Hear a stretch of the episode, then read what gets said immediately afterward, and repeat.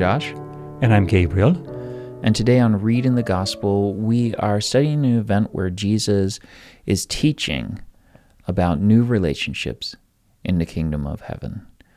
This is found in Matthew chapter 18, verse 1 through 35, in Mark chapter 9, verses 33 through 50, and in Luke chapter 9, verses 46 through 50. Join with us as we read in Matthew chapter 18, beginning in verse 1. At that time, the disciples came to Jesus, saying, Who is the greatest in the kingdom of heaven? And calling to him a child, he put him in the midst of them and said, Truly I say to you, unless you turn and become like children, you will never enter the kingdom of heaven.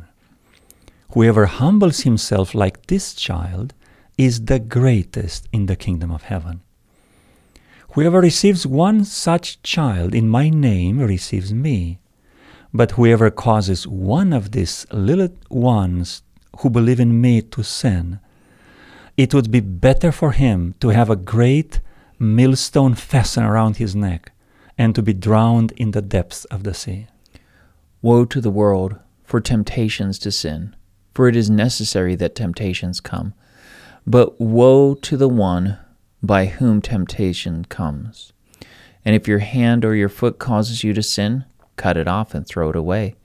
It is better for you to enter life crippled or lame than with two hands or two feet to be thrown into the eternal fire.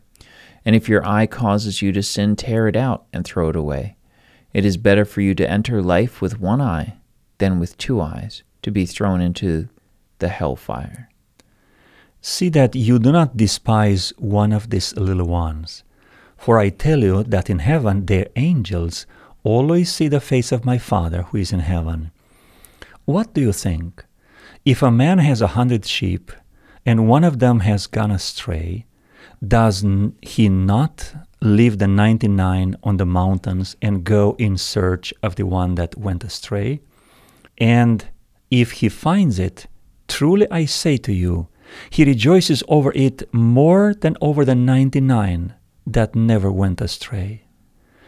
So it is not the will of my Father who is in heaven that one of these little ones should perish. If your brother sins against you, go and tell him his fault between you and him alone. If he listens, you have gained your brother.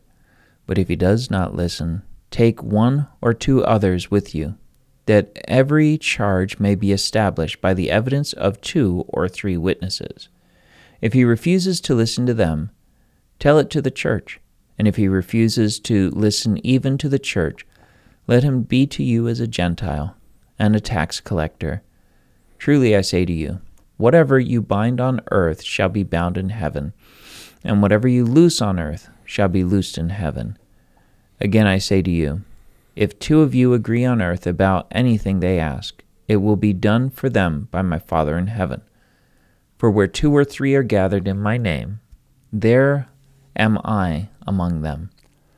Then Peter came up and said to him, Lord, how often will my brother sin against me and I forgive him? As many as seven times? Jesus said to him, I do not say to you seven times, but seventy seven times. Therefore, the kingdom of heaven may be compared to a king who wished to settle accounts with his servants. When he began to settle, one was brought to him who owned him ten thousand talents. And see, and since he could not pay, his master ordered him to be sold with his wife and children all that he had, and payment to be made. So the servant fell on his knees, imploring him, Have patience with me, and I will pay you everything. And out of pity for him, the master of that servant released him and forgave him the debt. But when that same servant went out, he found one of his fellow servants who owed him a hundred denarii, and seizing him, he began to choke him, saying, Pay what you owe.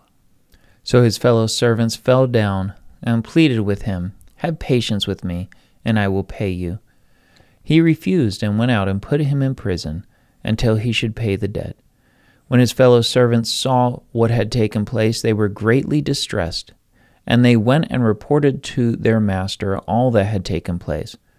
Then his master summoned him and said to him, You wicked servant, I forgave you all the debt because you pleaded with me. And should you not have had mercy on your fellow servant as I had mercy on you? In anger, his master delivered him to the jailers until he should pay all his debt. So also my Father will do to every one of you if you do not forgive your brother from your heart. So here we have Jesus teaching about how we, as citizens of the kingdom of heaven, should act towards one another, um, how we should relate to um, our fellow brothers and sisters. A lot of different stories. We don't have time to pick apart and dissect any parable fully. But is there somewhere where you wanted to jump to, some point that you wanted to focus on? I would like to understand this line from verse 7, where Jesus says, For it is necessary that temptations come. Mm-hmm. Are temptations necessary? And if yes, in what way? Yeah. So I, I think this word necessary um, is probably being used in, in an English sense that we don't normally use it, that we live in a sinful world and it should be expected that temptation is going to come. You're not going to avoid temptation. It's just a part of life. It's not that temptation is needed for the universe to work. Mm-hmm. It's just this is life. And if temptation is necessary, God can turn temptations into tests. Mm-hmm. The purpose of a temptation is to take us down, to defeat us, right? To destroy us. Mm-hmm. The purpose of a test is to help us realize at what spiritual stage we are, um, how strong spiritually we are. Uh, it is like an exam. And the same situation, the same event, is being used by God for a different purpose. In this context, we can say that temptation is necessary to test our spiritual maturity. Yeah. The tree of knowledge of good and evil in the Garden of Eden, would that be a necessary temptation? Because we, we say it's a test, that God put it there to test Adam and Eve. Yeah, so that tree itself is necessary because otherwise, um, Adam and Eve, and maybe us in the eternity, cannot express our f- free will, right? Mhm. Cannot exercise it uh, in a practical way. But Satan came there and he transformed a test into a temptation. He went the other way around. What God is working in our world today is limiting the temptation, keeping us away from, from, from them. But if the temptation comes, being unavoidable, will transform it into a test Yeah. that is necessary for our spiritual maturity. So, tests or temptations, it's very important to point out that the a temptation is not a sin. Mm-hmm. Um, if you're tempted to do something, you've not sinned. Mm-hmm. And that's where it becomes a test. How are we going to respond to this temptation? When I give in, Mm-hmm. when I settle on that behavior, that is when sin happens. Yeah, exactly. When we dwell on the temptation, when we, um, e- even if we don't physically commit the act, whatever that may be, we can mentally commit the act and, and Mhm. mentally sin. And, uh, you know, Jesus says this uh, you've heard it say, you shall not murder. But if you hate your brother, Mm-hmm. um, you know that that's something my brother might never know that I I hate him, but but I harbor this hate in my heart. Mm-hmm. Um, So, something else that uh, I like to emphasize before we go to the question, mhm. verse 16 If your brother sins against you, go and tell him his fault between you and him alone.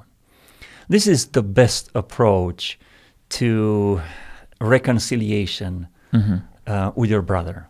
And it's primarily in the context of the kingdom of God, of the church, right? Because later Jesus talks about elders and about the church. It's much better doing that than going and telling another brother. Yeah. So the problem is when uh, the brother sins against you, Mm-hmm. when the brother doesn't sin against you, are you still required to go and tell him? If if you have an issue, it should be towards you. You talk to that person, you know, whether they did something or not. And the problem, you know, the probably the biggest problem in the church is gossip, Mm-hmm. um, uh, where people talk about people behind their backs and tear people down. And and so yeah, the, we have this roadmap for reconciliation of differences. So only the um, the wronged person, the abused one, should initiate the process of reconciliation. No, no, because it says if the brother sins against you, you go and tell him. You initiate the process. But again, when when Jesus is talking about the the Lord's Supper, you know, Uh-huh. uh, we have counsel that if we realize we've wronged a brother, go and make it right, and then come back. I see in this context that Jesus is talking to his disciples who are mature. Yeah, And it is the person who really has this mature understanding and the uh, intention to reconcile uh, to, to make the first step. all right. So, how, what does this this passage, this teaching, tell us about God? This God who is loving and patient with us and long suffering and forgiving, this God is trying to teach us how to reflect His character, how to forgive others. And I want to tell you that forgiving is hard.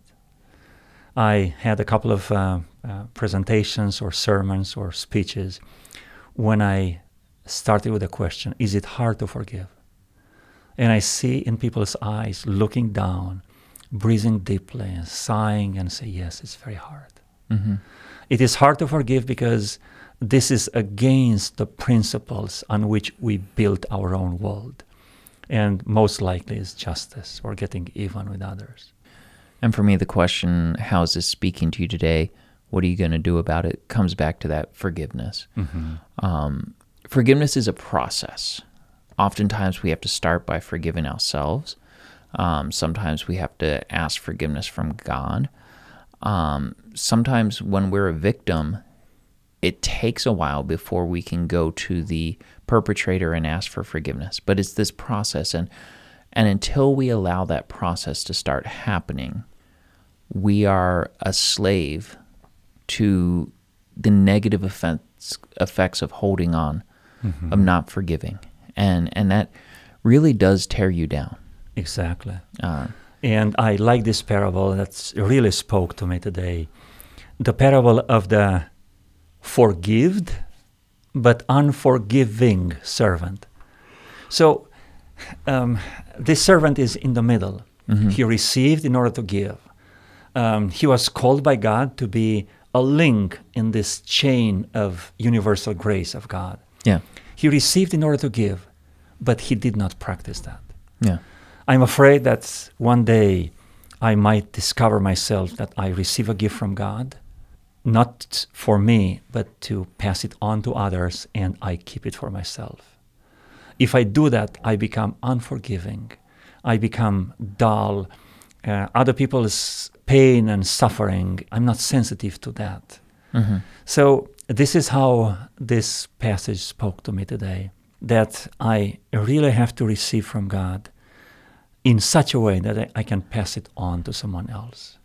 I should behave like a forgiven servant who has a forgiving attitude. Let's pray. Father God, I pray that you help us to examine our lives, examine the situations in our hearts, and show us areas where we have been unwilling to forgive, Mm-hmm. where we need to step forward and offer forgiveness to people who have wronged us. Father, I pray that we won't fall into temptation and continue down that path until we ultimately sin Amen. but we will, when temptation comes, cling to you. See it as a test and, and put our strength in Jesus Christ. I pray, Father, that we will be model citizens of the kingdom of heaven, not because of who we are, but because Jesus Christ lives in us. We pray these things in Jesus' name. Amen. Amen thank you